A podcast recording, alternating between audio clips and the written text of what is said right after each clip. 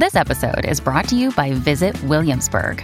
In Williamsburg, Virginia, there's never too much of a good thing. Whether you're a foodie, a golfer, a history buff, a shopaholic, an outdoor enthusiast, or a thrill seeker, you'll find what you came for here and more.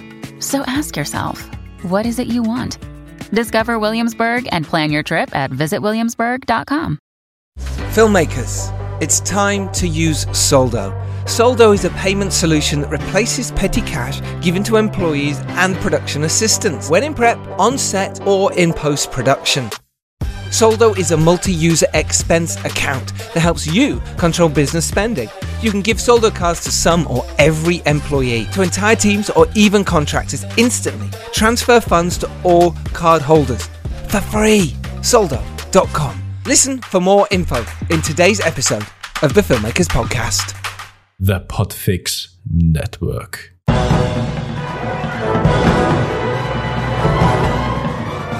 Hello and welcome to episode 260 of the Filmmakers Podcast. This is a podcast where we talk filmmaking from indie film to studio films and everything in between how to get them made, how to make them, and how to try not to F it up. In our very, very humble opinion. Today on the show, we have the very fantastic Lauren Hadaway. Now, she has just written and directed her debut film, The Novice, which is about a college freshman who joins a university rowing team and undertakes an obsessive physical and psychological journey to make it to the top. Uh, no matter the cost. Uh, it is similar to Whiplash or Black Swan. It is fantastically performed by Isabelle Fuhrman and Amy Forsyth uh, and Dilone as well. It is the cast are amazing, and Lauren has smashed her feature film debut out of the water, literally, because it's a rowing boat on the water. See what I did there? Um, but to get to making her debut feature, what was Lauren doing? She was a dialogue ADR or a supervising ADR editor, and she worked with the likes of Quentin Tarantino and Damien Chazelle, just to name a few. Some of the films she has worked on are Jack the Giant Slayer, Pacific Rim, Riddick, Whiplash, obviously, Transformers, Unbroken for Angelina Jolie, Selma. These are Oscar winning movies Southpaw, The Hateful Eight, Warcraft, The Conjuring 2, Underworld Blood Wars, and Zack Snyder's Justice League, as well as Army of the Dead, which is out now as well. She is a superstar. She is brilliant. She's so insightful and she gave you and me so much uh, knowledge and information about what she learned making her debut film. She also talks about her work as a dialogue editor and a supervising ADR editor as well. It's fascinating. She also talks about her writing process, why she wanted to write, and how writing is rewriting. She also talks about why she wanted to be a director because she's got a very successful career. Why direct? It's bloody hard. But she's absolutely proved why she should do this. She talks about why you can get embarrassed to say you're a writer or director and how we need to get over it. She also chats about her time with Tarantino and what she learned in the sound edit. And we talk about marketing and how you have to differentiate yourself from others, which I think is absolutely vital. Don't just be like everyone else. Don't just put the same stuff out. What makes you stand out? What makes you different? What makes you you? She talks about why film is vital for everyone, how she got it funded, and why a lookbook or vision deck worked for her. We also talk about the heartbreak of filmmaking as well, but hey, I didn't want to go into that there because I wanted to keep this upbeat. This is brilliant. You're going to love this. I love chatting to Lauren. She's a superstar in the making. She's funny, she's brilliant, and I can see why her film has done so well. The Novice is out on VOD pretty much everywhere on Apple, Amazon, Google Play, uh, YouTube, Vudu, DirecTV, Spectrum, all the usual places you can find this movie. I'm trying to work out where it is in the UK at the moment, and as soon as I do, I'll let you know. But for now, seek this movie out. I loved it. It's fucking brilliant. It really gets into the mindset and the soul of a, a wannabe rower. Someone who is up against it, someone who's not necessarily doing it to prove a point to anyone but herself. Uh, it is outstanding, outstanding performances. So do go watch it if you can. So last week, myself and Matthew Butler Hart and Tori Butler Hart sat down with the wonderful Sir Ian McKellen. And we recorded the conversation for the podcast for you wonderful listeners. That is Sir Ian McKellen on this podcast very soon. It won't be next week because Confession is out next week. Our hosts, Lucinda Rhodes, Thakrar, and Andrew Rogers' film, which was directed by Paul Beaton, is out on Tuesday next week, the 31st. So we'll be doing that. So I might drop the Ian McKellen sorry, Sir Ian McKellen episode the following Tuesday. We talked all about his career, acting, what it's like on set.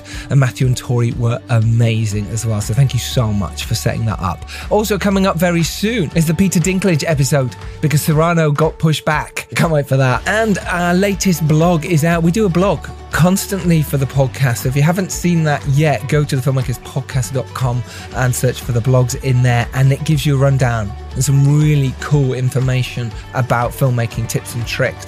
But this week, uh, the wonderful Hugh has done an on-set jargon. So if you're wondering what certain jargon means, like best boy or key grip, if you want to know, go to the blog now. Link to that is in the show notes. It's brilliant. It's really cool. Thank you, Hugh, for doing that. If you want to write a blog for us on filmmaking, on your experiences of making a short film, or experiences of making anything, and you just want to write on our blog, then the offer is open. Get in touch with us at the filmmakers podcast at gmail.com. Come join us, be part of the team. Speaking of which, a Patreon is happening regularly. There's much more behind the scenes on there, and we're dropping many more clips.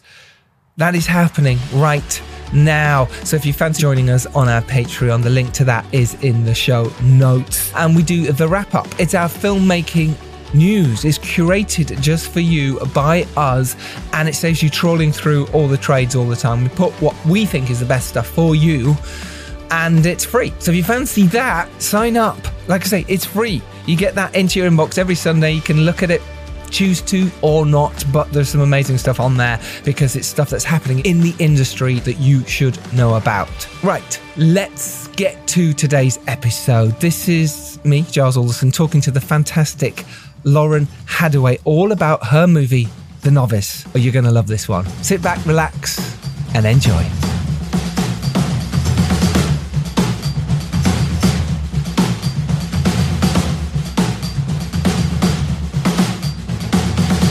Hey. What's up? How are you? You all right? Is everything good at the moment? Yeah, I'm good. I've been in a writing K hole here in Paris. Um, so uh, taking a, a, step back to go back into the novice land for a bit. And how is that writing cake hole going? K hole, writing K hole. Because I like to write with other people. I like to bounce ideas. That's that's me. That's what I like. I get lost on my own. Uh, you you seem like you're okay on your own when you're writing. You don't seem like you get like say phased, you can just power through it because it can be tough. Oh yeah, yeah. No, I, I get like totally in my head. I don't think about anything else. I'm in the shower. I'm thinking about what I'm writing. I'm writing all day. I'm doing my thing. But of course, I, what I like to do and what I've been doing on this thing that I've been writing is send off. You know, I basically rewrote half the, the script that I'm working on. Sent off those pages to the producer to kind of read and see how they're working, get some feedback, and then it just kind of spurs ideas. So I don't know if I'd like writing with people so much. Never say never. I haven't done it, but I mm. need that. You you got to have someone to bounce off to tell you you did something fucking stupid because you know you the dream as a writer, you send something off and you want them to reply to you like, "Wow, this is perfect. You don't need to change a thing." Totally, that, it's the dream. Just doesn't happen. and once you you get over that beat of like wanting to just just end it all and like jump off uh, your, your fifth floor balcony, um, then everything clicks again. And then you feel motivated again, and then you dive back in again. Um, and so it's been that kind of process the past two weeks since I got back. Yeah. Right. And uh, what is your process? Do you like to beat everything out? Do you like to get a treatment set up first, everything beat out, or do you just hack straight into it? I mean, it's varying now because I because now that I've I've signed with CAA and doing some stuff for other people, you know, it requires pitching things out a little bit more. But mm. my sort of pass with with the novice with this thing I'm writing with other things, I tend to do a vomit pass. Like usually in three weeks, I just in the K hole, cake hole, you know, whatever you want. It, yeah. In that hole, just going, spit it all out, get it on the page, and then then you kind of discover the story usually along the way and the characters along the way. And for me, the real writing, I think, is rewriting. And um, usually, you know, I, I have moments where I stop and sure beat out, like try and figure out what is the halfway point. I think in like four acts usually, and, and try and figure out those big points. Um, but it's constantly evolving. I can't stand outlining things to, to the ad nauseum. Like uh, people talk about having note cards and shit. I'm like, that's not for me. I can't do it. I've tried it. Right. Not my thing. You know, mm-hmm. I like I like a little free flow. You got to have the magic. All of my best scenes I've ever written have just come up in a manic moment of writing, and it just like pops in your head, and you just fucking go. And you can't get that if you're obsessing over an outline. That's so true. That is so true. We can get bogged down in writing and all the books, and we think we have to hit beats by certain points. And maybe down the line when we're delivering, we're doing those, but maybe. But when we're just trying to get an idea out and get it to a mate that you hope says, that's the best thing I've ever read. Yeah, you just want to get through it. And I love that. I, li- I like to be freeform as well. And I think it's really important our listeners know that you, there's no one set way. Whatever works for you, right? Whatever you feel best in. Is that something you've kind of always you know, taught yourself to write? Because obviously you come from a sound background, ADR background, you come from that world.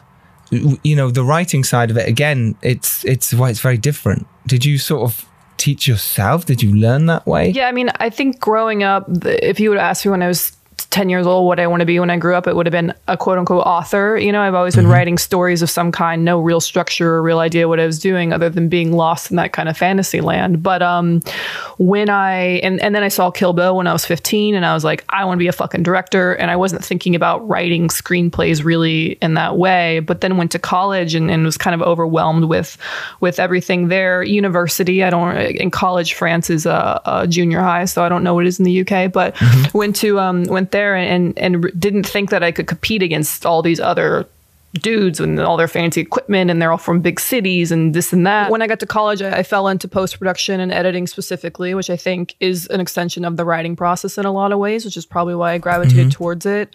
Um, but didn't really start writing. I, I was writing novels and things, wow. quite honestly, and I thought that I would do. Um, I thought that I would be, you know, a sound person by day and maybe eventually publish a novel, maybe. Um, and I have novels in drawers that that no one will ever read. I've looked up querying. I did that whole thing. And there's probably a period when I moved to LA. I moved to LA in 2012, and probably from 2012 to 2016 when I actually made the the the five year goal to transition into writing and directing. Yeah, I was reading tons of books on writing, reading tons of screenplays, watching the interviews, doing all that.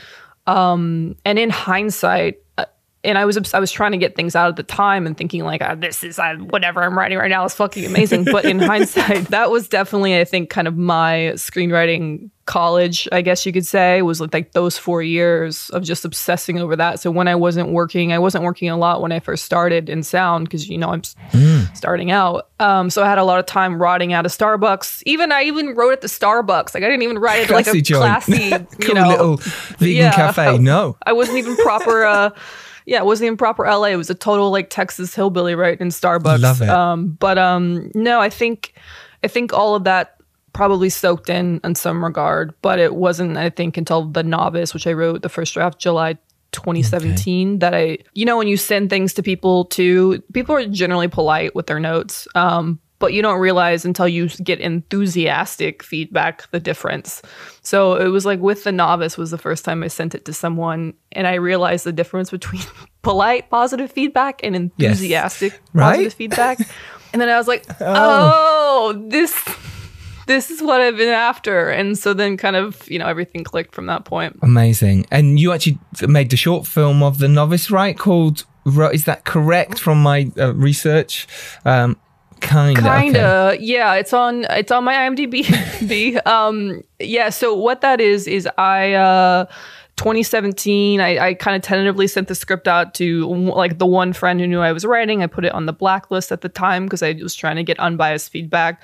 I was not an out quote unquote writer. Like I was because it's fucking embarrassing. You know, you're in LA. You're like you have a. I had a pretty good career going for me, and to, to tell people like I want to be a writer director. It's humiliating. So I wasn't telling people what I was doing. And I wanted this kind of unbiased third party feedback. But in that time too, it was imagining a novice much more like even lower budget than it than it ended up being. Um, and was thinking about I knew shooting on the water would be a nightmare. So wanted to test out using drones and seeing if you could use those to like avoid having to get a follow boat, whatever. I didn't have a lot of production experience. I'm not coming into directing from doing tons of short films and music videos and commercials. I don't have any of that.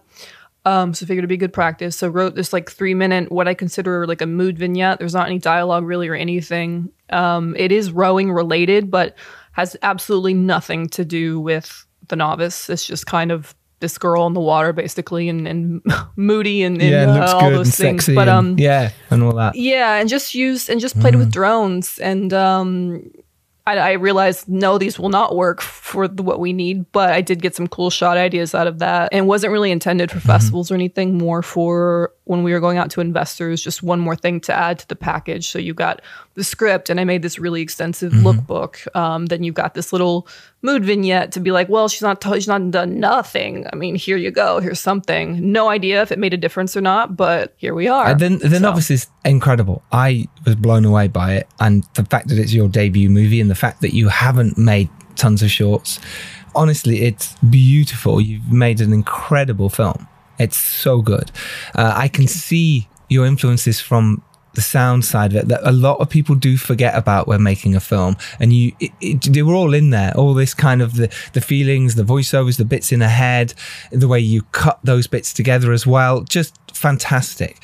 Um, before we get on to the novice i wanted to find out about how you actually started in sound and that whole world re-recording mixer supervising sound assistant dialogue editor because that's a fascinating world we don't often talk about um, generally as filmmakers but also on this podcast. And you've worked with some you know on some amazing films conjuring 2 you've worked with tarantino who you said kind of wanted to get you into writing and directing a minute ago as well. How did you get into that world in the first place, uh, especially if you always wanted to write and direct. What drove you to that side of filmmaking? Well, I kind of gave up on my outer self, gave up on writing and directing when I was freshman in college, when I was hit with what we now call imposter syndrome. But but I loved post. Then I discovered sound in college through, you know, professor showed this clip of a video where these students in another class of his took all the sound out of um, a clip and replaced it. And I thought that was so fucking cool. I had never thought about sound before that moment. Seeing like the endless kind of possibilities of creation, even going from scratch, you can build an entire world. Um, and so I got obsessed with it uh, in college, and that kind of became my thing at my at my school. And, and no one else is really doing sound, so it's not like I had a lot of competition in you that could be the. Um, best, even if you were the worst. yeah, and no, and no one. Yeah, I, I was Sure. the go-to. So, and then I um I wanted to work. I Actually, had an internship at a um uh, like a commercial radio house in Dallas, and was trying to get a job there, an assistant sound job, because someone got pregnant, left, so her spot was open, and I didn't get it. And in hindsight, it's the best thing that Mm. Okay. never happened to me. But at the time, I was devastated. And however, I had another internship that I'd done in college, and this company was a edit, reality TV uh, editing shows. They needed a new editor, a video editor, and so I went and worked there, which ended up being the best thing that accidentally kind of happened because you know, 21, 22, right out of college, had a pretty decent job for someone Sure. going to film school, working on stuff that you know is on TV. But the thing that ended up being really kind of fortuit- fortuitous that I had no idea was even happening was I was editing stuff that was on TV. Mm. Therefore, when I decided to move to LA, I already had all the union hours that I needed. yes. Right. So I decided I rose up pretty quickly there and, and was, you know, had half the episodes for a show within a couple months and, and kind of realized like this is the the top. This is as most I'm gonna do in Dallas. And um, had never even thought about moving to LA, honestly, until a friend of mine who actually the producer, one of the producers on Novice, was like, Lauren, you should move to LA. And I was like, oh, fuck, no, I'm not moving to LA. But then the next day, I was like, all right, I'm going to move to LA. How do I do this? day, I What's the plan? what was the change? What do you think the change was? I think you know people are defensive. It's it's like the same thing when I get feedback on my script and I'm like "fuck you," and then the next day I'm like "Okay, yeah, actually," Yes, so true. Yeah, yeah. you know, it's just that moment of of having to to kind of accept it. But um, I, I went to basically spend six months kind of moonlighting at that point, calling people in LA, researching, getting contacts, just having like getting advice from people. Uh, and you kind of everyone tells you the same thing, which which was like, call me when you get out here and in the union, kid. You know, not thinking one or both those things are unlikely to happen. Um, but you know, six months later, I moved to LA, and my first day out there, I got into the union, and literally in the parking lot of the union building. I called up this chick. And I was like, "Guess what? I'm like, I'm in the union. I'm in LA. How about that interview you promised me?" Yeah, it And- out. and she was a little bit like, uh, okay. I mean, she, to her word though, she got me in the building the next week, and that was at um, Soundelux, which is doesn't exist anymore. But that's a place that I had kind of gravitated towards because you mentioned Tarantino. Uh, I think any kind of up and coming filmmaker or, or person working in the industry is probably feels this. It's like there's not a clear path for anything. Like how do you do it? Had no idea what I was doing or where to start. Um, so I set a goal to work on a Tarantino film because he's my favorite director, which Indeed. seemed Yeah. seemed uh, ridiculous and then like not never in a million years going to happen. But you know, you got to have a fucking north star. You really do. Yeah. And um and he so I kind of worked backwards like who does the sound for his films? It was this guy Wylie Stateman. I was like, okay, well where does he work? He works at Soundelux. And I'm like, okay, who can I contact at Soundelux? And there were two emails on their website. And one of those emails was was this uh, woman Becky Sullivan who I had emailed and, and uh, called up, and she's the one who kind of got me in the door. And so I spent the next couple years uh, really working backwards. And because Becky, she did ADR and dialogue because that's what she did, and she was the one giving me, you know, a chance. I kind of got more into that, and I think too, um, you know, getting into sound effects is what I wanted to do in sound design. But maybe again, in a way, it's it's good it didn't happen that way because because I was doing dialogue and ADR, and ADR for for anyone who doesn't know is is like dubbing where the actors come in after the movie's been shot, they have to re-record the lines because noise, or if it's a superhero movie, they have to rewrite the entire script over the shoulder. Indeed. Um, those or kind any of things indie. Yes. it's just so but that ended up being a really great education because as I moved up the ranks, and I actually did work with Tarantino. My first job as an ADR supervisor was um, on the Hateful Eight, and my first ever recording Amazing. session Amazing. Was with Quentin Tarantino to record the voiceover for the Hateful Eight. I was like 25. Were you shitting yourself? I was fucking dying. I set this goal when I was 15, and 10 years later, it's happening. here I am in this room, like shaking, trembling, like like a whatever, you know. And and I hear him coming in from the background. I'm like, oh my god, Hey, here happening. I am. I'm here, everyone. And he shows up, and I'm like, holy fuck, this is it. And then Yeah. you know, being on the mix stage with him too. And then from that point, my career that was kind of my big quote unquote break, I think. And then from there, I was getting hired on more and more projects, bigger projects, bigger roles, more time on the ADR stage, more time working directly with actors. Like mm. no one else in sound, yeah, cutting explosions and doing the fires and you know all that shit is car chases and Fast and Furious, amazing fun stuff, really creative. But I got to be on the mix stage with directors, with editors, with producers. I got to hear about all the problems. I got to see, you know, how the film changed from the, the four hour assembly down to whatever ended up in theaters, scenes that are cut out, that are reworked, moved around, hearing dialogue, movie dialogue, you know, a hundred times for every scene, um, seeing what's being reshot, and then being on the ADR stage, watching directors interact with actors.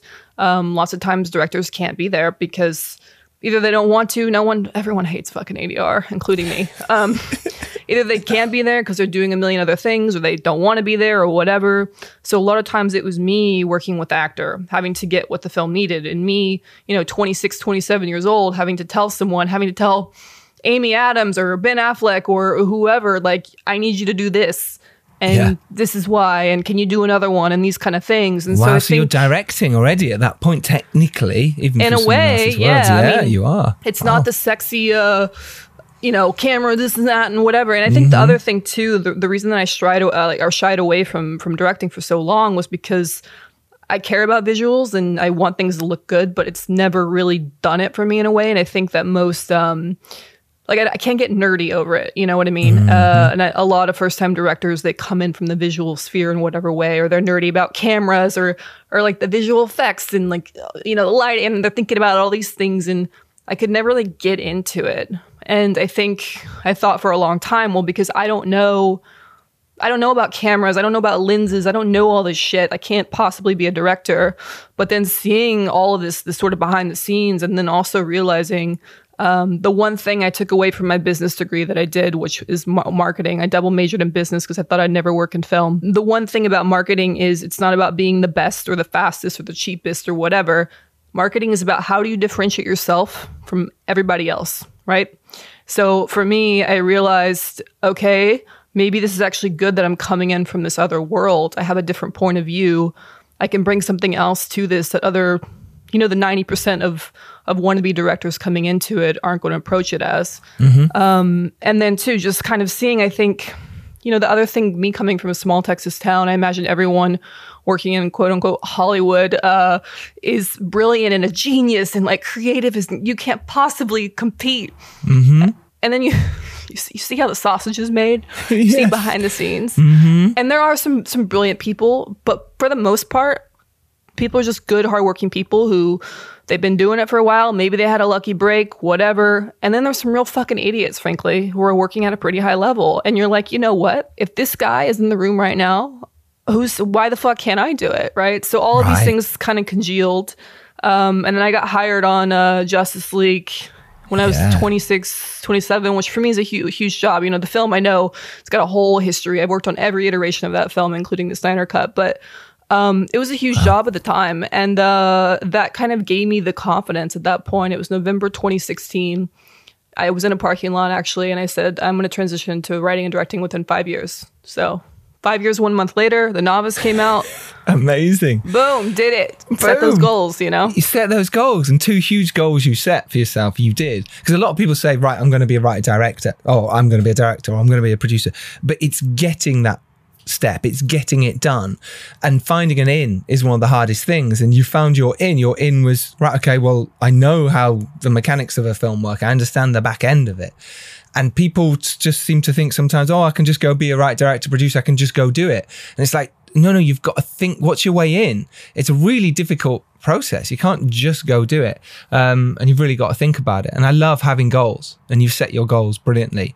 I, I think that's really clever that you did that. Did you always know it was going to be the novice? Had you written other projects that you thought might be your first before that one? Or was it always I, I want to set it in this psychological world, in this girl's head at university, and in similar ways to what you were doing with your career as well. It's like, how do I break through these barriers of all these people who might be perceived as better than me and having to push harder than anyone else, which is, you know, what she does in The Novice. Yeah, I mean, I had written, I guess, one script in college. I don't even know where it's. I'm sure it's absolutely fucking horrendous. And It's then I wrote blacklist, it's winning. definitely. And then I wrote one more uh, thing, probably 2013, 2014. Um, also, I'm sure extremely horrendous, and everything else besides that, I had been really um, focusing on again novels and drawers. But it- yeah, when I set this goal, it's like you said, a lot of people. The thing about LA that I, most people in LA are probably familiar with, a lot of people talk, but they don't really do the walk.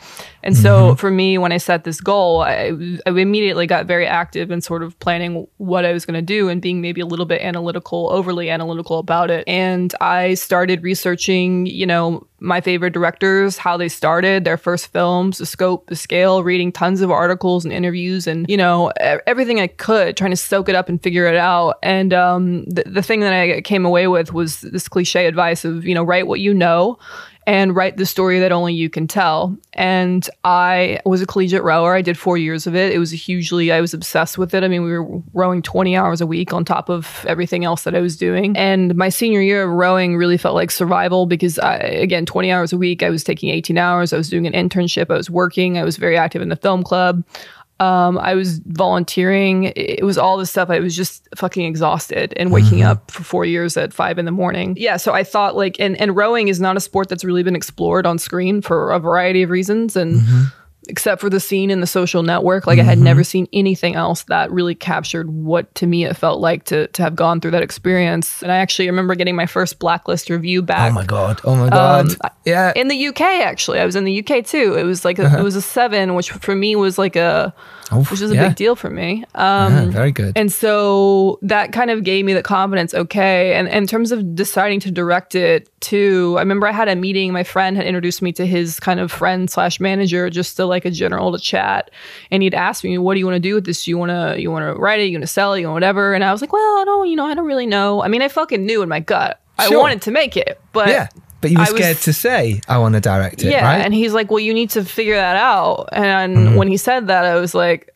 "Well, fuck, I'm fucking doing this." And then yeah. The next Yes. day you went, I'm fucking doing this, right? probably See your text. probably yeah um but it, it is it is really scary to to own stuff and to be upfront i mean and there's also a fine line with being delusional and being kind of focused and and stern about what you want to do so i think it was just trying to walk that but yeah i mean it was a gradual process Amazing. Do you want to give a little pitch as to what the film is, and we'll drop the trailer in? Uh, the novice. It is a, a story of an obsessive collegiate rower who uh, climbs the, the ranks of her college's team. It's a little bit like um, Whiplash, Black Swan. It's been kind of described as, but set in the rowing world.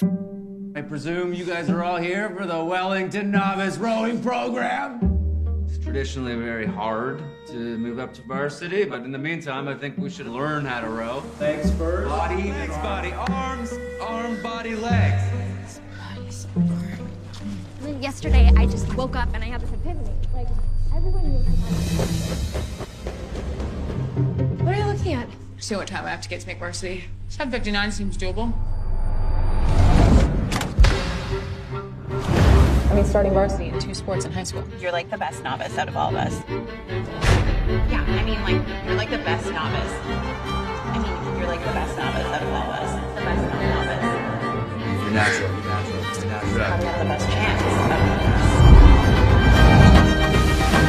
all of us. You shouldn't be stressed about school. You're the smartest in our high school. I'm not stressed about school, and I work the hardest. There's a difference. Relax. I'm relaxed. We be psychotic like you. Some of us have lives. Your mistake is that you always stick to what you're good at. You had the best time. Still wasn't enough. Relax. You're like the best novice. Gotta let it go. Legs, body, arms, arms, body, legs.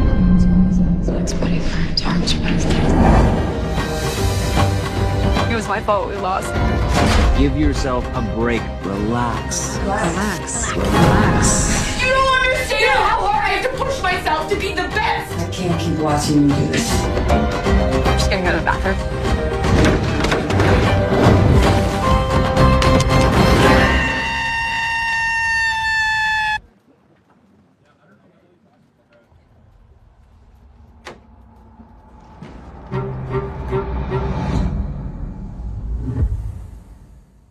Amazing. Uh, that trailer is amazing. Link to that is in the show notes. Do go watch that, and then do go watch the film. Link to that is in the show notes as well. Yeah, I, interestingly, you mentioned uh, Whiplash. Obviously, it's a film that you did work on as well, and this reminded me of Black Swan. It reminded me of so many of those films where you get inside the actor's head, the psychological side of it, and I loved that. I thought it was really clever. I thought it was brilliantly well done. Uh, Did you, from the beginning, think about how to do that? Because it's not easy. It's not easy. It's on paper. You can kind of write it, but actually to film that and to get right inside a performer's head and think about how you're going to shoot that. As you wrote it, were you already thinking potentially at how some shots would be, how you would cut it, how the sound mix would go? Were you already thinking that far ahead? Um, I mean, it's it's an evolution, Uh, and like I said, I think writing is rewriting. And the first draft of the script, I'm curious to actually reread it versus what we ended up shooting with Yes, almost yes. Uh, two years later. A lot of evolution in that uh, in that that span, but the sound was always something I was actively kind of thinking about and writing in. And I think it got more and more uh, darker and um, probably more and more weird as it went on because I w- I think what happened too again same thing. I would write these weird things in the script and be a little bit nervous about people reading it like thinking what are they gonna and people would always the things that were the weirdest people would respond to the most. And so it just gave me mm-hmm. this confidence like fuck it I'm gonna do whatever the fuck I want with this. And um to go to go kind of as far as I did. But I think the other thing this is the sort of obsessed artist film and I love those types of films. I love mm-hmm. Whiplash I love Black Swan I love any film I fucking Yeah, the wrestler as well. is another oh, wrestler, Yeah, yeah. die for them. But the mm-hmm. thing that I've never really related to with those films is there's usually some kind of external force that's kind Yes, of the antagonist or the right. motivator. Mhm. And I was like, well, I'm very internally driven. And so, how do you tell a story about someone who's internally ambitious and driven? But film is not a novel, and I don't want a voiceover. So, how do you do it? And film is a visual and a sonic medium. So, the, the answer becomes you do it by using the visual space, the sonic space to tell the story. And one of my sound mentors, Wylie Stateman, actually, the, the, the, the Tarantino guy, he said something to me in regards to sound once, which was, well, he said two things. He said, the best directors always have intention with everything they do. And he said, too, that sound, whatever, if, you know, I'd cut something in, he's like, why is that there? And he's like, you need to be able to tell me why that's there. Like, what is it adding to the story? Everything has to go to tell the story, the story first. So this film is very sort of weird and stylistic, and it's not like an av- if you're thinking it's going to be an average inspirational sports film. It's not. It's dark. It's fucking weird. It gets trippy.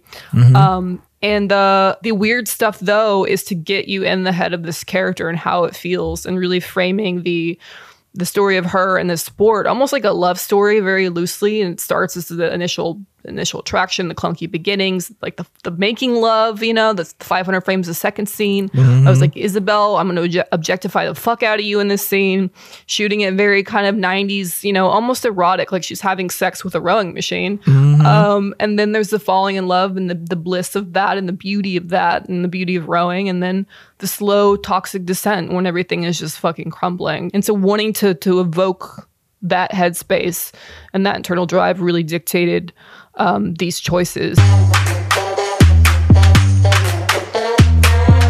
we're playing a new jingle, which means it's a new section on the Filmmakers podcast where we talk to our listeners. Uh, they can ask any question they like. And this week we have on uh, the fantastic Teddy. Uh, Teddy, hello. Welcome. Hello, uh, am I speaking with Gilles Maria Alderson? It's Giles Alderson. No one uses my middle name, but yes, uh, you are uh, talking to Giles uh, from the Filmmakers podcast. Hello. Happy to meet you. I'm a big fan of your show. I was wondering because I have a question. Mm-hmm. Um, I'm an accountant and I want to make films, but I often don't have the time to develop ideas or something. So I wanted to ask you because you you did so many films in the in, in the last year, right? You did The Strange Enough Bad, you did Rules of War, you did the Three Day Billionaire thing, Millionaire. and yeah, um, numbers, huh? Always mixing them up. Um, that's why I want to get into film. Or my chef wants me to get into film. Your chef? My boss, not the chef. Chef in German. In German, chef is boss. Whatever. you, you Brits wouldn't get that. Um, Wow. Well, thank you for your, for your question. You want to know how to get info. I- I- Interestingly, you sound very much like Toby Vees, who's often on this show as a, a, a host. oh, that can't be. I don't think I sound like this dickhead. Well, I love Toby. I think he's brilliant. Well, to answer your question, then, since we've got you know past that bit, um, it's very difficult. You've got to juggle a, a lot when you're making films, especially when you're a producer or you're the director. Uh, it isn't easy. But as a, you're an accountant, I imagine that you use Soldo, right? Nine. Sounds interesting, though. Yes, it is. It's absolutely brilliant. Uh, I use it all the time. It's a payment solution uh, that replaces petty cash given to employees and production assistants when in prep on set or in post production. Anyone can use it. It's fantastic. Uh, thank you. I will take your advice into account. Thank you so much. Thank you. So, yeah, basically, Soldo, if you don't know, is a fantastic platform for the independent filmmaker. It's a multi user expense account and it helps you control business spending. It means you can give your Soldo cards to some or every employee. Uh, so, yeah, link to that is in the show notes. It is soldo.com. And this was clearly not an advert. Let's get back to the show. Did you get images like your lookbook? You mentioned earlier you got kind of a lookbook. Were you taking images from other films? Were you devising images yourself? Uh, were you, like, say, you got the row, your short to show uh, as some examples, but were you already showing other examples as well in your pitch meetings when you went along with your producers, Kevin, uh, Zach, and Ryan, uh, along to your pitch meetings or sending it to them? That'd be really interesting. You know, I think if I'm being honest, I think the lookbook had more influence than anything else getting this film people to pay attention to it, uh, even more than you know the the little mood vignette, m- perhaps even more than the script. I don't know, but the lookbook was. I tried to make something. You know, I've seen tons of these since then. I hadn't really seen a lot at the time, and the ones I would look at seemed so boring and kind of bland. And yeah, they just you just paste an image from a movie and you have a little text and da da da.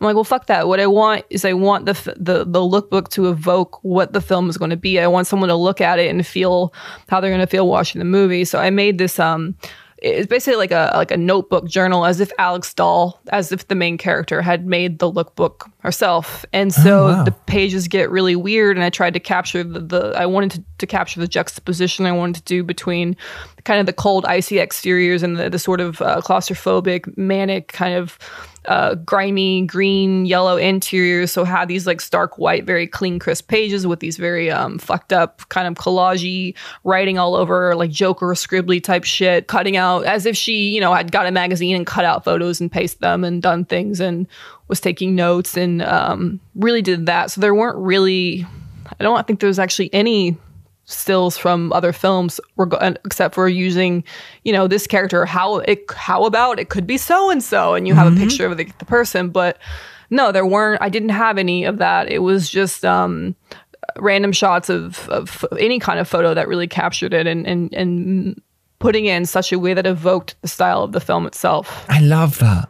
See, that evoked it for me as well when you were describing it. I was like, I could visualize your lookbook with that. And I thought it's such a clever idea. I, I suppose you have sometimes have to be quite good at Photoshop and bits and pieces like that to get a good lookbook. I didn't use Photoshop on that. I'll say I've I only used Photoshop recently on my my latest lookbook, and I had to teach myself. So you Yeah, don't right. actually need to fucking like don't let that. I'm just gonna say don't let that deter you if you don't know how to use it. Love that. So true. Because people can get bogged down in saying, oh, I can't now move my project forward because I don't know how to make a lookbook because I don't know how to use Photoshop. That's how it should be. I'm not saying that's how it should be. I'm saying, look, if people want to get their shit done, you've got to get your shit done. Um, and jumping on that, then how did it? Obviously, you brought on Zach and Ryan, but how did you get the novice to being greenlit? How did you get any kind of money? Was it a meeting with investors? Was it, you know, talking to studios? Just talk us through that little bit, uh, if you don't mind. Yeah, it's such a nebulous fucking process. So me, it's uh, a shit show because because money. It's like you can have the best script in the world. You can have all the. You can have directed forty wonderful short films, whatever. Indeed, but yeah. like you're still a first time feature director. Um, Yes. I mean, when Ryan came on, his I had actually done sound for another indie film that he had produced, and he had a um, producing partner who is EP on this, and so they came on pretty quickly with um, you know a certain amount of money, and then from there uh, we we sent the script out, you know, and everything, all the materials out. Did a bunch of people to the, all the different production agencies, whatever, read it, get passes, have a couple of meetings. Had a meeting with uh, H2L. This is where Steve Sems came on, another producer. That went really well, and um, they then they, I mean, a lot of producing. uh, I mean, it's fucking. I don't see everything they're doing, but you know, then they have connections and they have ideas, and they sent the film out to someone, and that's where we found another one of our investors. And so very quickly we found basically half the budget of what the film ended up being, and so I naively thought. Like, wow, this is easy. Like, we're going to be shooting this 2018 like fall 2018 it's gonna happen. And then then it was like a year of nothing. And we had a couple of leads that took a lot of time and energy and ended up going nowhere being kind of even like really fucking sketch as fuck. There's some sketchy shit out there. Um waiting around for things applying to all the labs doing all that. Uh went to ifp week and met with a bunch of producers and things. And nothing really came out that specifically for this project. So uh, I to went through that the Alpha screenwriting lab, um, but nothing was happening, and the film had seemed like it was going to go to. There was two or three times where I really truly thought the film was going to happen. And then it didn't fucking happen. And every time that happens, it feels like a heartbreak. And I was over it. And I had gone through that had ha- just happened, and I had gone through a sling of, of romantic breakups too. And so I was in this shit. place, um, 2019, summer 2019, of like, fuck the novice, it's never happening. I had written a whole this this lesbian comedy that I'm working on now. I wrote the first draft back then, um, in real time as I was going through a break a breakup, as one does. As one Um, does. and that I imagined was going to be my first film. And I was like, let's make this. And then Ryan kind of out of nowhere called me, like, you're going to Toronto to a location scout. And I was like, "Is this real?" Because like, Yeah, I can't, get my heart broken again. Yeah, I can't do this again. And he's like, yeah, we're going to do it. And they, you know, we worked the budget down, got uh, the investors to pony up a little bit more, but we like totally like way, way, way slashed the budget. And he had worked in Toronto on some commercials, so new producers there. And, and of course, probably most people listening are familiar with tax credits, make the world go round. Um, And so we, I went to Toronto to location scout. And honestly, for the first few days, I was not even, I was just like, not even there. I was just, I was, I was like, uh, sure, okay, I'll go here. Yeah, great. Da, da, da. It took a minute for me to like believe, like, okay, this is real. And then was sent back, uh, went back in I think September for for um to do pre-production and then all of that. And every day leading up to production, we started shooting October fifteenth, twenty nineteen.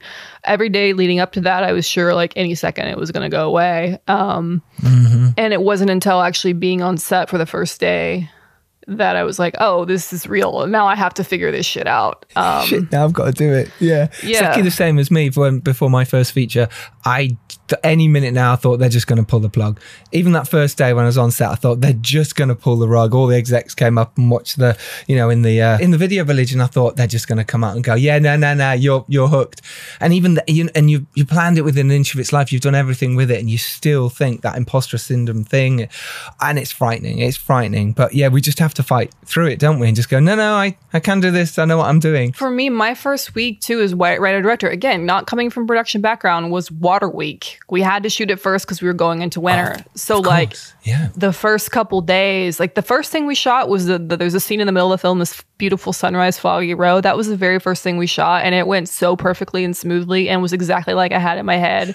And I was like, I'm meant, I'm fucking born for this, this is shit. easy. Yeah, this is fucking easy. And I was so just uh, that quickly. I got got fucking humbled real quick, and things Yeah. started going wrong. Um, immediately. And and by the end of day one we were like a day and a half behind. And I, by the end of day two we were even further behind. We added like two days to water week after a day. Like fuck. And, and adding and that's just our post budget right there. You know that's that's gone. And i remember sitting on the we were switching to nights. I was sitting on the floor of our, of our these cabins that we were staying at like just catatonic. Like i that I've lost all my investors' money. This is we're never going to finish this film in the next 21 days. I fucking this is the end. And I started researching again, looking at all the directors that I admire, and like did a Google search where you can set the timeline. You know, I set the timeline around their first films. You know, assuming it was relatively recently, and um, I would read any kind of interviews or articles that came out specifically around their first films, like looking for some fucking piece of advice or some kind of like guiding light. Like, please, for the love of God, tell me I'm not ruining and gonna just fuck my whole life here. and um, then I found this quote from uh, it was Damien Chazelle actually, and he had I think it was in the Hollywood Reporter, and he said something. He's like making Whiplash felt like every day felt like walking a tightrope between making something really beautiful and utter crushing disaster. And I was like okay, so I'm right where I need to be. Like, hey, Yeah. I'm fucking right on track. Like every there's been ton, probably a thousand directors that come before me and felt exactly like I felt. I've had this fucking moment and they've gone through and made it through okay. And like that totally just shifted my mindset. And I told my my director of photography, Todd, he was feeling just like me. We were like, well, fuck our lives. Um, told him this and it totally changed our energy and we like we went to sh- set that day fucking rocking out and like ready to go. You know shit kept going wrong of course but course. our our mindset changed. So it was like we, we had a joke the lord giveth and the lord taketh. Um so anytime something beautiful happened it was like he the lord giveth and we knew that coming around the corner some shit was going about to go down and anytime shit was in the can and it felt like the end of the world we just remind ourselves we just gotta like make it through today tomorrow something around the corner and then it it happened. Like that honestly that quote it changed everything for me Oh, I'm so pleased. Yeah, because he, you know, winning Oscars and shit. You kind of like, well, yeah, if it goes, if he goes through it, Exactly. And that's what I love about this podcast. The amount of people that have come on that I admire, respect so hugely, and they say the same thing. They're like, no, no, it's a shit show. I felt like I'm imposter and I shouldn't be here. And you're like, you felt that way. And as soon as you realize that as a filmmaker, you go. Oh, oh, it's okay. I'm allowed to fuck up. We're allowed to fail. It's okay. Just get better at it. Learn from it and get better. well hopefully like in reel time as you're making it because Absolutely. mm, you yeah, know because you ain't got long. You got 21 days, so you better fucking pull the plug out now. Um, speaking of which, uh, plug there. Uh, you're you're filming on water, right? And you mentioned you did some drone stuff in your uh, your kind of look real, if you like, for the row. How then you, you you said drones weren't really working. So how did you get all those shots? That beautiful stuff on the water because that must have taken so much planning and time on set. Well, it was a nightmare. We did use drones, and I did learn one thing from doing that little uh, concept. Is the Mm-hmm. I told the actress just do whatever you want. We're gonna do some drone shots, and she like laid down on the on the boat and like looked up at the sky, and I was like, holy fuck! Like, and that actually became this opening shot of the novice. Like that came from making that that little short. Uh-huh. Um, but we used drones in, in regards to that because I knew I wanted to capture those overhead shots to capture the beauty of it. But everything Mm-hmm. else aside from those overhead are um, the really, really, really high ones. Is we had the you know a, a follow boat. We had a techno crane on a follow boat, and I had no like my again. I'm not coming from production. I had no concept, no real idea of what they meant when they were telling me what we were getting. And then I walk on set and I see this fucking boat and this giant crane, and I'm like, what the fuck? Like, this is like a real movie. This is real. Holy fuck. fuck. I was just imagining some guy with like a camera on his shoulder, like, in a little fishing boat, you know? Absolutely, and someone push holding him as he got pushed further out. Yeah, Amazing. but no, I mean, and it was the thing that was a challenge for the first week was no one on the crew aside from myself. The director of photography had rode like a month or two freshman year of high school, but no one else in the crew knew anything about rowing, right? So that also becomes something. Just telling like you can't step here. The boats move this way. They can't move this quickly. Like. You cannot drive this fast by a boat. You're going to swamp it. Like boats almost got swamped. Like all these different things were happening and, and figuring that out. So it was, and that's probably why you know a, a large and the weather too. I mean, it was raining and freezing, and that's a lot of the issues that came up. But um, uh, and lightning and all sorts of weather related issues. The city even opened the fucking dam at one point and was like draining Oh, the lake and Fuck's sake. um but especially with the with me and me and Todd figured out like yeah, yeah every morning we started having these these meetings just the two of us going exactly through what we needed to tell the story again. So what shots do we need? Especially with the final race we shot it over the course of three nights. Um we only had time for basically one take of everything that you saw uh, so a lot, a lot of the shots you see in one frame in either direction is unusable. I did a lot of creative kind of things in the uh, mapping and, and trying to move things around to make things work. Like if you look at the key frames on some of those shots, it's insane. Um, Right. but we had we got exactly we need this. We need to see the the boat coming in. We need to see the oh this is what I was going to tell you earlier. You're about you wish you knew how to storyboard. Well, Mm-hmm. Yeah. you don't have to be fucking good at it. Like my producer tried to get me to work with a storyboard artist, and I'm like, I don't understand like what I'm doing with them. I'm just gonna draw. I'm just gonna write them like a stick figures. So I had stick Yeah. figure storyboards. to it. Yeah. And me and Todd sit down. I drew my stick figures. Like we need to see the boat coming in here. We need to establish Mm-hmm. this character looking this way. This character is like now passing this character. This character is now in front of this character. Establish like their eye lines so we can cut, cut, cut. Like got exactly what we need, th- knew we needed, and then we had to trust when we were shooting. Like if we got it, we got to check it off and move the fuck on because. And but that was the one scene when we finished that shooting that that was the one scene in the whole film. I was like, guys, I don't know if we got everything we fucking need. I don't. And the editing on it was an absolute nightmare. Um and but it it it it's it works, you know It works. Stuff's there, everything you need to tell a story is there, but it was a lot of creative. I mean, even doing like I don't know visual effects either, but I the shots were there were raining and then now they're dry. I Mm-hmm. literally just found some random like out overroll at times, like the camera had accidentally like whipped gone up and just the rain machine was just like accidentally recording it. Took Mm-hmm. a couple bits of seconds of that. Put it over a shot of where it's, they're supposed to be raining. It just did the like opacity Amazing. Amazing. visual Yeah. fucking effects and no one i thought like i did camera bumps that i just did in premiere and shit and i was expecting you know someone to come in and like make it work the lightning bolt effect i did like all Mm-hmm. Wow. this shit and i'm and no one ever came in and did anything better and i was like this is it and the producer's like yeah. well it works so why would we fucking This do is any- what I, I think you know? filmmakers sometimes forget. They think someone else is going to come in and sort of save it or rescue them or whatever. But what happens is it it's you. You're the one who um, has to do it. And as soon as you again realize that, you go and don't rely on anyone else. And of course, we have to rely on other people. And but the, sometimes it's just no, no, don't expect anyone else. And if someone else does it, it's a bonus, right? If someone else comes in and But they're not going to. Let me fucking tell you on an indie film, it's not Right? happening. It's got to be you, or it's going to be no one. And the other thing I'll say too is you get one first impression with people, and you don't want to send your first cut without. Again, like what do you need to tell the story? Like you Mm-hmm. need the sound effects. You need to have some kind of music temp score score cut in. You need to have these moments. You need it to be feeling like a fucking movie as best as you can get it because people aren't even people work in industry creative people they're not going to be able to watch your dry fucking bare long ass cut with no pizzazz and be able to see your vision like you have Mm-hmm. to put your fucking vision get in like the best editors too working in sound you know i've worked with tons of editors and they're really like the second in command when it comes to post-production right behind the director. Um, Mhm. but they they're not just editing the film. They're cutting in sound effects. They're cutting in a temp score or the you know the music editor too, too. But like they're doing all this shit. And so when you finally when you get the first cut of the film as a sound editor um, as a colorist whatever there is already a rough pass done. And then of course you know someone who's better ideally comes in and makes it fucking brilliant but like you got to get it to at least a, a- an 85 you know like you got to get Mm-hmm. it get it to the b and then someone else comes in and takes it to the a a plus level you know Mhm. so So right, and and speaking of which, your cast like the incredible. You know, Isabelle uh, Fuhrman, absolutely amazing. Amy Forsyth, uh, the, the whole cast. I love them.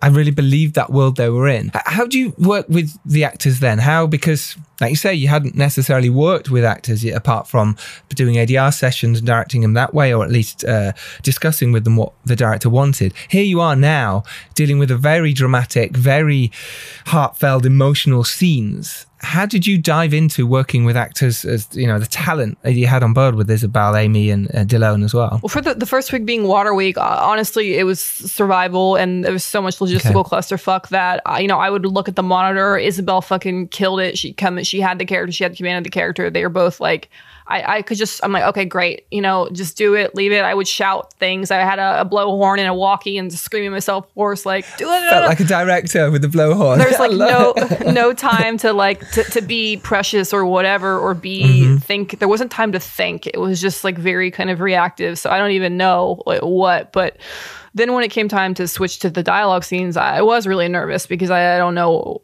I was like i don't know. You don't want to give them too much. You don't want to feed their lines. But i think um, quickly the thing that i've learned uh, picked uh, just learned the thing about directing is that you, you just have to have clearly what you want and communicate it clearly and that people actually do want boundaries. You know i think that this exists in romance and friendship and life and work whatever. People tend to think like oh you know no, whatever you want wherever you want to eat like it's fine. That's the fucking worst thing ever. Yeah. like give people options give them the boundaries. People like want if it's like with with a dog and i joke to isabelle i'm not trying to compare you to a mm-hmm. dog but it's like me myself included like i want a dog wants to know that there is someone in command and that they can relax. Otherwise you, you get this neurotic mess all over the fucking place that they want to know mm-hmm. where is their yard what are they protecting where are they allowed to play in um, and with you know with your crew with your actors you know anyone and working with me too you have to clearly communicate this is my vision. This is what i want. Allow people to all you know obviously bring their own perspective in but you know and knowing the characters so well and the motivation and where everything's coming from i was able to really just talk to them talk to them through about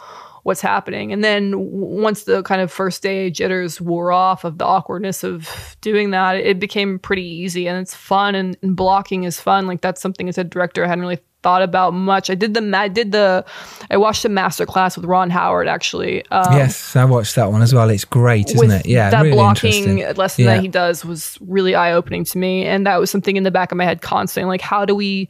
I think a lot of the the first time films, you, you get the two people sitting in a room just st- looking at each other talking. Like, how do we spice this up? You know, like Mm-hmm. what can we add here? So that became kind of a fun challenge and, and something I also was not fully anticipating. It's like if you have two people, like you and I are talking, but there's five of the other supporting actors are standing behind you. Like, you got to give them something to do.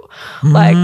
Yep. what the fuck are they doing? And they all look at you and like, what am I doing? And then you're like, oh fuck, okay, yeah. And you got to come up with shit. But that's Yeah. the fun part. Um, Mhm. And I think, yeah, I mean, I think working with actors, knowing clearly the character, having talked about it, having already, and every day before set, I would go into the makeup trailer and talk to the actors, whoever was going for that day, and talk to them about the scenes coming up. If they had any questions um, at lunch, I would maybe go into their trailer and, and we would discuss and that's how it, it kind of went. I think it's just conversations and making sure you're on the same page and um, being confident enough to say no to something when you're clearly like i want to do it this way but also having the sort of um, openness to if someone has an idea like and it sounds good like fucking let's try it. Um, and that that's it's not easy. I mean it's hard to, to tell i think it's actually harder to tell someone no let's do it my way than it is to say yeah let's try it your way quite frankly. Mhm. Yeah, but sometimes the director, time wise, usually you have to go. That's really great. Uh, I'm going to go with this direction for now. Thank you. It is tough because you've got to keep saying that to people as well. They're coming up with ideas, and you don't want to put them down with their great ideas or whatever. But sometimes, you know, you planned this for a long time, and there's reasons for it. It sounded like it was a difficult shoot, but also that you loved it, right? I mean, in terms of now looking back. Uh, yeah, I mean, it was great. It was fucking exhausting. I mean, the hardest days for me, we shot six days a week, was the quote unquote day off because you lose momentum. I honestly would have mm. rather shot 24 days straight without taking a break. But the days off were really rough starting the next day. I would edit on the days off. But um wow. No, it, it was, especially after the initial couple days went down. It is really magical. It is, and so much of filmmaking too. I mean, you're you write a film three times when you write it, when you direct it, when you edit it, and um, a lot of a lot of discoveries happening on the day. And uh, yeah, but I, t- I was not again again like after last year too. I was not ready to direct a film again, probably until like four months ago. I was like, imagine how am I gonna fucking ever do this again? I'm so dead. Uh, it took mm-hmm. me a mm-hmm. year and a half to recover. So now I, I get why directors aren't doing films once a year. Some crazy ones are, but holy fuck. Rid- Ridley Scott and stuff. Yeah, but yeah, damn, yeah. he's like 82. Like he's 82. fucking killing it. I know. But again, he's got the team around him to make him his life a bit easier. I think on independent films, sometimes you have a team True. around you, but you've kind of got to do a lot more than, you know, he's not doing the sound mix. He's not doing the, you know, editing necessarily. He'll come. So it's a different world, but I totally get it. You can get absolutely knackered by doing this job. It, it, kills you, especially during the pandemic when you you don't know what's going to happen with the film. Thankfully, you know you've been nominated for the Spirit Awards. You won at Tribeca Film Festival as well with this movie. Now it's coming out. It's getting the great press that it is. Um, great reviews, and uh, like I say, I I hope that you continue. Like I know it sounds like you are, but for someone like me seeing this work, it's hugely inspiring. I hope that people listening now go, yeah, yeah, okay, that's, I can do it too. Because that's what it's about, you know, um, getting out there and doing something you believe in and getting it done. And it, it's really stunning. It's a stunning debut you should be very proud of it. I am now, you know. I, I felt it was yeah. it was I didn't feel really good about it until like a week before all the festivals. It was like that 11th right. hour thing. But no, it's it's great. And yeah, I do want to say I mean, you uh, literally it, it, like the thing too that I think is important to remember anyone coming up and feeling like whatever like nobody knows what the fuck they're doing. This is the other thing that I picked up in my first career in sound is like nobody knows. the thing that separates you and being like puts you in the big chair is like you the problems are coming like it's just how you deal with them and just surviving. And the other thing that I learned too is if you freak out, if the editor, it's always the editor. I fucking love editors. They're so neurotic, but they're always like, "Where's that sound?" Like I had to cut a dog bark. Ugh. And early when I was starting, I used to always freak out, like, "Oh my god!" And everyone starts panicking, and it's fucking contagious. But the thing that I learned, if someone's like, "Hey, where's blah blah blah," and you know, like, "Oh my god, I've made a horrible fucking mistake. Like this is mm-hmm. really really bad." If you just go, "Oh yeah yeah, just give me five minutes, I'll get that." Like just make it fucking so nonchalant and you walk out the room and then you have an anxiety attack in the privacy of your own room, mm-hmm. it's fine. Like, yeah. Just fucking fake it till you make it. Totally. Ask questions. Don't pretend yeah. like you know everything, and just re- recognize that every nobody knows what the fuck they're doing. It's just like being an adult. Like we grow up, we're like, oh, our parents had no fucking idea. Not really. Mm-hmm. Same thing. Yeah. Just but Same uh, thing. filmmaking. You know. Yeah. It's like you're a swan beautiful on the outside, graceful, floating along. Underneath, your feet again. paddling away like you know, my head thought you were gonna go to like guts and like blood, and that's where my fucking head that's went, where your head's so. at. Yeah, yeah, yeah, yeah totally. Yeah. my first film the same. I, I love that. That's so cool. Um, and then you got great um, release for it as well. You know, you've got the again during that time of going, can I get this movie out? Obviously, your team are working hard to get that distributed for you as well. Did you have plans, or did your team already have plans in place to get the movie shown? around? No, I mean it's the indie route of like we did not have a distributor. We we made the film. Um, the sort of question of what festival are we? If we're going to get into one of the kind of the big ones, you know, if you don't get into mm-hmm. TIFF, uh, Sundance, Tribeca, or South by, then it's like, or to tell you Telluride, it's like, well, then what's the play here? So one, that the step was getting it into Tribeca, which that was fucking. I, I cried honestly when when they I t- was told New Year's New Year's Day 2020 that we had been accepted, and I was like, I fucking bawled because it was this huge weight. Even now, I'm like, oh my god, I'm gonna cry. It's this mm. huge fucking weight off. And then at that point, like I didn't even I wasn't even thinking about anything beyond that. Like that to me was all we needed. And then to win at Tribeca was you know a big thing, and I kind of used mm. that momentum to to get some buzz and, and Zach again, my manager now he transitioned into to management, um, using mm. that to kind of like send out we, and we got our first good reviews and they took he took those and sort of reached out to the, the agencies and, and got a bunch of the, the agencies like wanting to to meet with me to, to sign me and so was doing the whole um, you know talking to all the different agencies doing those the, the zooms with like eight people on the fucking call and they're all trying to tell you why you're amazing and why you should come work with them and God you're a fucking genius. You know it's really good for the it's good for the self esteem. Good for the soul after the pain probably, you've been through. Yeah, probably yeah. not good for the ego, but good for the self esteem. No. Mm-hmm. And um, so then yeah, that happened. I signed with with CAA, and and then at that point, uh, I think we found a sales agent. The, the producers did some point somehow. I don't know exactly all the shit, but basically sending the film out and saying like, hey, we are at Tribeca. We got these here's good reviews. We got these awards, and it's tough because this isn't a horror film. Like this is horror, you know, sells, but this is like a dark psychological thing, no quote unquote stars attached. And um, there's also mm-hmm. a pandemic and like, it's like people are a little weird about buying things. And, um, but we got, uh, we, we sent it out and then got a couple offers and, you know, went with IFC. That was decided, I think, in August of 2021. So s- finished the film, I don't know, November, the, the mix, final mix, November 2020. It was accepted to Tribeca January 1st, 2021. Um, you know, Tribeca was June. And then I signed with CAA July, August. IFC took the film. Um, mm-hmm. And then mm-hmm. it came out in uh, December. So, you know, it's just like sending the, this whole fucking game, this whole f- filmmaking thing is really frustrating a lot because a lot of it is out of your hands. Like, I, mm-hmm. you know, I'm mm-hmm. a control freak. We've just established that this the whole interview, but like when once you send it to people, you're just waiting for them to look at it. You're waiting for them to read. You're waiting for, and you're also it's this whole penguin on the iceberg thing. Like no one wants to be the first penguin to jump. You know, once yes. one penguin's like, yeah, let's fucking go, and they and they don't get just killed, you know, then everyone else jumps in, and then so it's just this like slow momentum thing, um, and it feels never fucking ending, and it feels just uh exhausting. But um, you know, it, mm-hmm. it works. It's just a lot of hurry up and wait and just like putting it out there and you better have your own shit to work on uh in the meantime because fuck, you know. Yeah. It's it's the hardest and people do think it's kind of, oh, well, you've had a bit of success or whatever. Oh, it'd be easier for you. No, no, no. No, it's really hard. Filmmaking is really difficult. Um, and even with a film as great as yours, you've proved today, you know, how difficult it was to make it, how difficult it was during that time, the, the mental health strain on you as well during that whole time and saying, God, it, and taking a year and a half to say, I want to make another film. You know, that's a huge uh, mental strain on your body and your brain. And there's no question about it. It's difficult.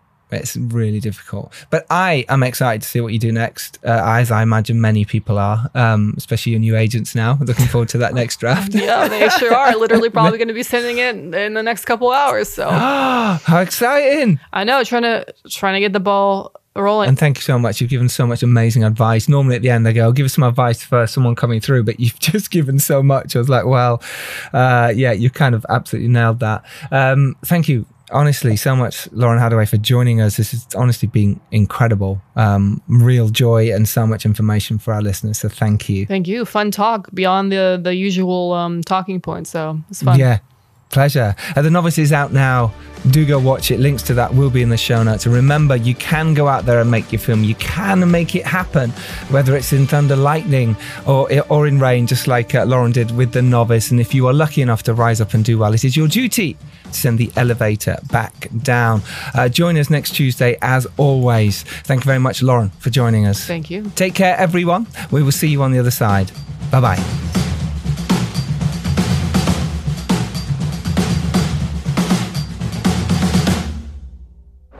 The Filmmakers Podcast exists thanks to your support. If you'd like to ensure that we can keep on exploring the filmmaking world with you, subscribe to our Patreon.